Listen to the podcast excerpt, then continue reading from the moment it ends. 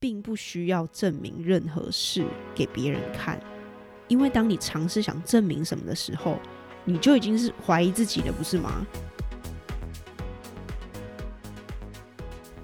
？Hello，大家早安，这是 Permission Free 的 Podcast，我是 Sarah。快速介绍一下 Permission Free 的主旨，是你不需要任何的条件或是许可证，你想要你就可以做到任何你想要做到的事情。我会分享一些我的经历啊，跟学习过程，希望给你一些启发。好，那今天的节目比较特别一点啊，是我回学校演讲的主题内容。那就在这周四，也就是十二月十六号啦，我被教授受邀回去学校的硕士班演讲，回去跟学弟妹分享一些我的经历跟工作内容。那演讲的主题其实跟这个节目的方向非常的一致，主要是希望透过我的真人真事的分享啊，可以让你们都可以找到自己的人生方向跟目标。而且我发现啊，主题也是我身边非常多朋友感兴趣的啦。上次就在 Instagram，我问大家演讲的时候会想要听到什么样的主题，就是在你们刚毕业的时候，或是即将毕业的时候会想要听到什么样的主题。那那一则 Instagram 其实回响非常的猛烈啦，所以呢，我就想说把当时演讲的内容也重新录制放到这个 Podcast 上面，然后跟你们分享。如果这边有当天听到现场 live 的朋友呢，也可以再听一次啦，是完全没问题的。因为有一些细节部分，我今天会讲的比较丰富一点。对，因为今天没有时间限制啦。好的，那我们就先直接进入今天的主题喽。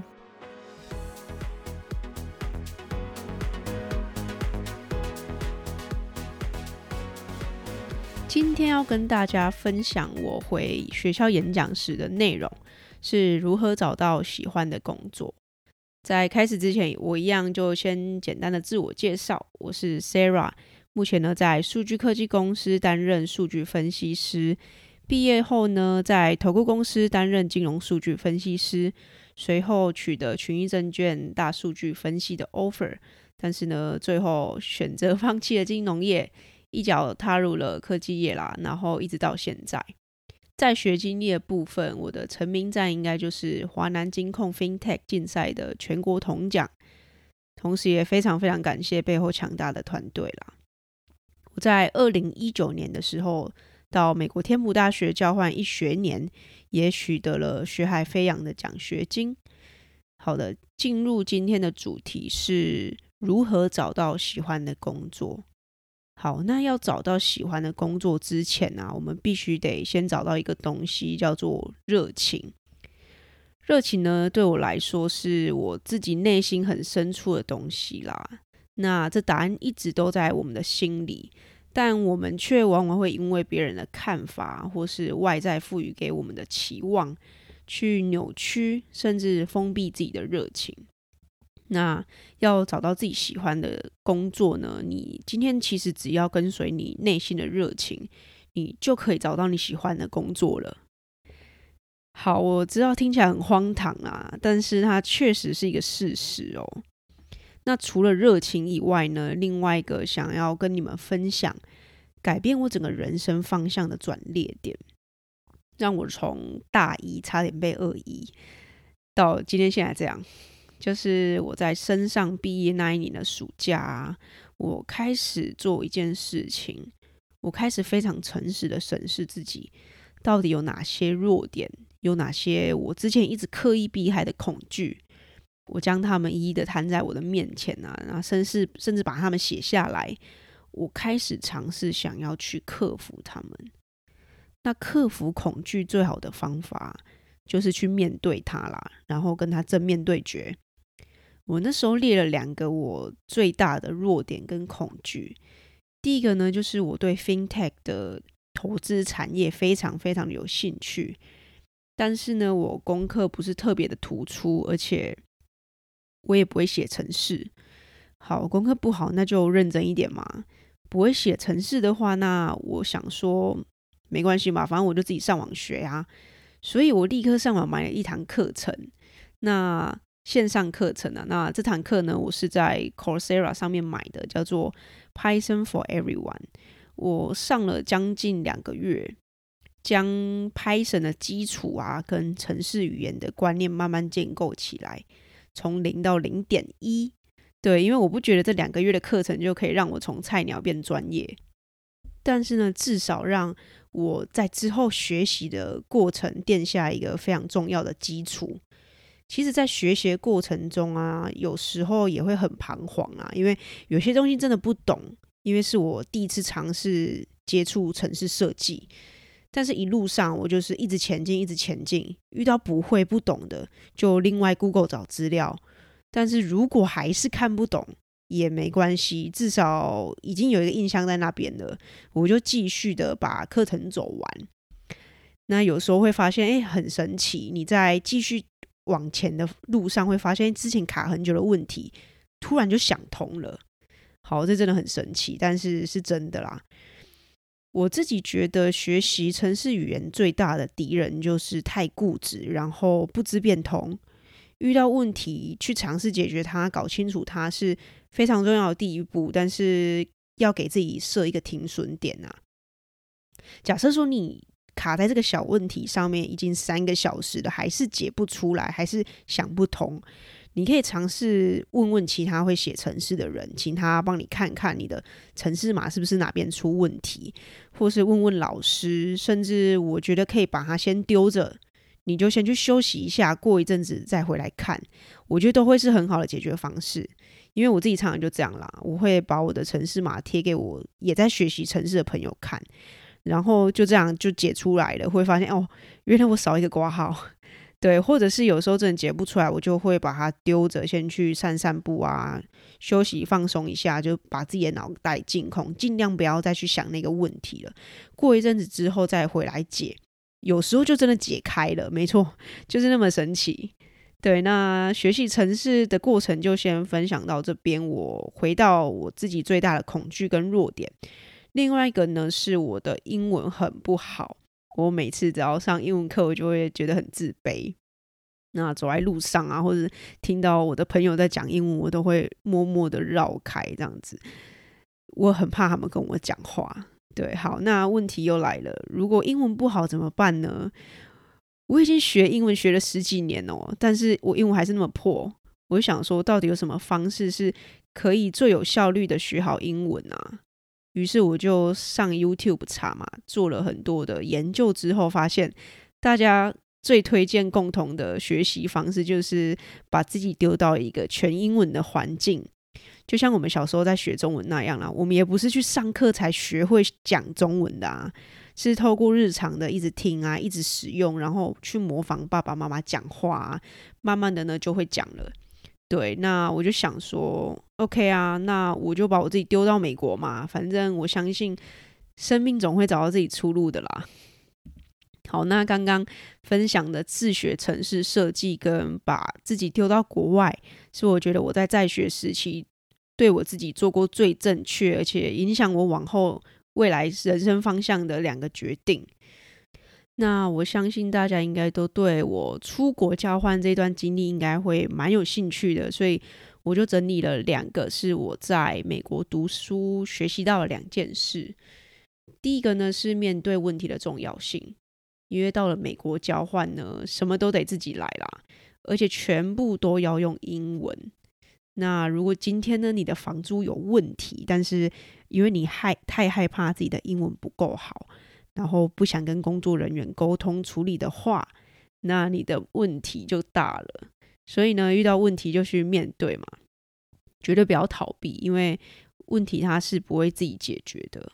好，第二点呢是要有自信。其实我刚到美国的时候，我还是对我的英文非常的没有自信。但我就想说，管他的，反正沟通的目的不就是要对方懂你的意思，然后你也懂对方的意思，不就好了吗？不管你用什么方式，肢体语言啊、眼神示意，或是语调起伏之类的，对，你会发现，其实只要你敢开口，对方都会很有耐心的听你讲完话，也会想办法去理解你到底想说什么。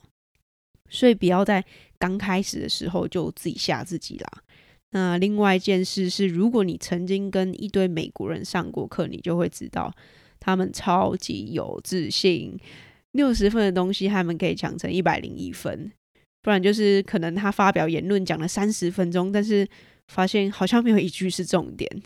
对，那反观我们就从小被教导要谦虚嘛，所以即使我们有九十分，我们也可能会说，没有，我们只有八十分而已。所以呢，在这边想要跟大家说的是，要有自信一点。其实我们真的都是很棒的。好，接下来跟你们谈一下，我毕业之后呢，到底是怎么取得投顾公司分析师的工作。在这份工作呢，公司里面大略可以分成两种人，一种是台大毕业，那另外一种呢是海归派的，也就是从国外留学回来。但严格来说，我两者都不是。我既不是台大的，那也没有取得国外的毕业证书。我自己觉得，我可以取得这个工作有两点非常重要的因素。第一点呢，是我既是财经背景，我懂财经的一些基本知识，也会写程式了。那当时候他们刚好就在找这样子的人，所以非常的幸运。第二件事呢，是我有到国外生活将近一年的经验。所以呢，英文口说还可以。有时候，因为公司有时候会需要打电话到国外的客服问问题啊之类的。对，那你们可能会问说，那到底为什么我要去放弃这个取得不易的工作呢？很简单啊，因为我发现我没有热情。我发现我一直在追寻的那个目标啊，其实根本就不是我要的。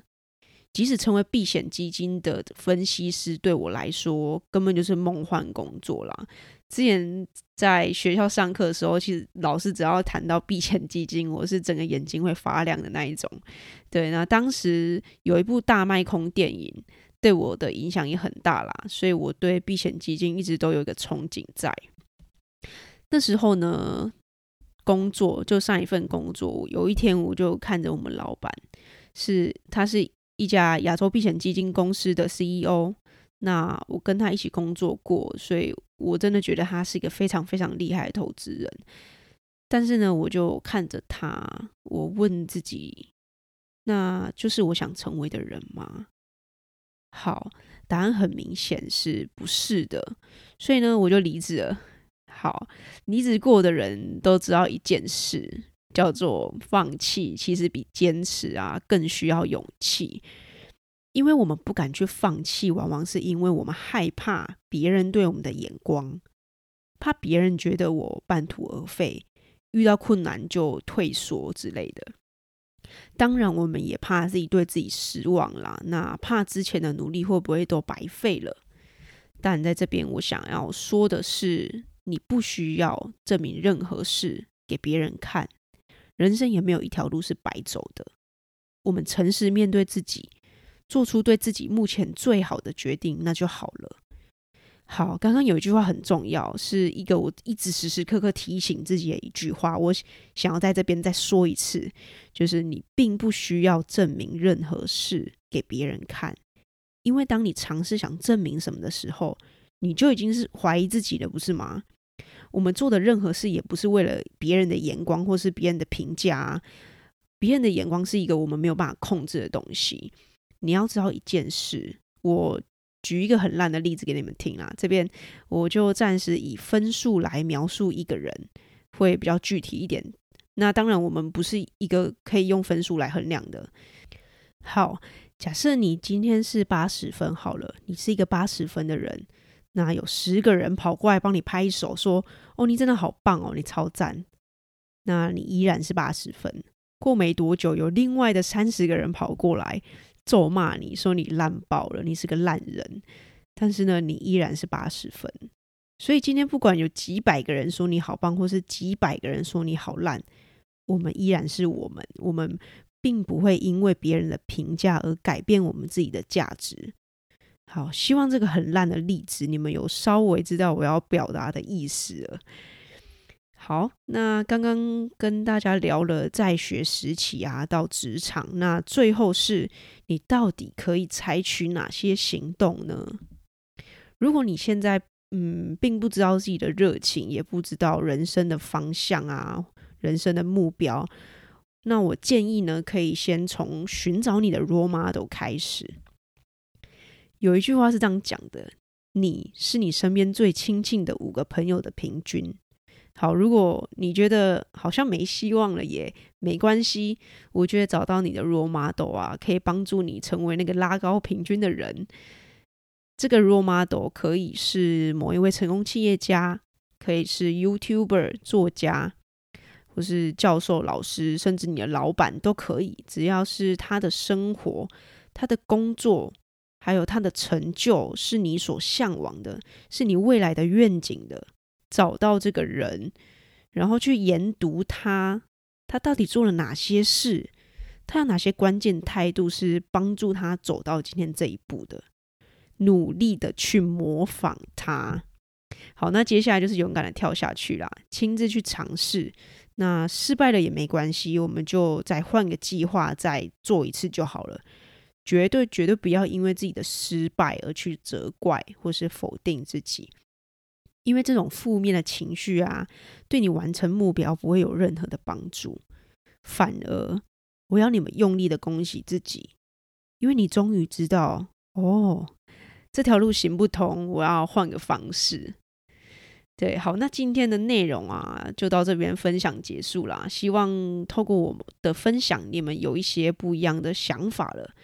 那今天分享的目的也不是要跟大家炫耀说哦，我做了哪些事啊，好棒棒，也不是要让你们觉得自己很差，因为我曾经也非常讨厌自己啊，曾经也是没有非常没有自信啊，非常彷徨。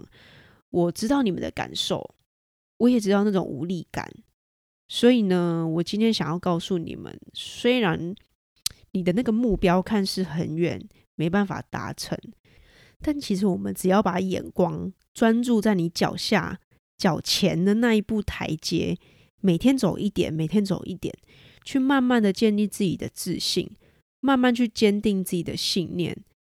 我相信你一定可以做到的啊！我也相信每一个人都值得过一个很棒、那自己很喜欢的人生。好，那这集节目就到这。在节目的最后，我想要再特别的感谢那位邀请我回去学校演讲的教授简教授，因为这件事真的对我的意义非常大啦。同时，也非常感谢听完这集节目内容的你们。我想告诉你们，渴望进步而且愿意尝试，就是非常棒的第一步了。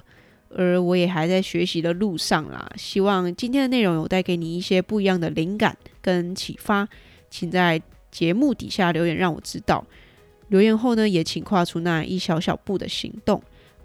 学习跟成长是需要练习的，往后我也还有很多内容想跟你们分享。那我们就周一早上六点再见喽，拜。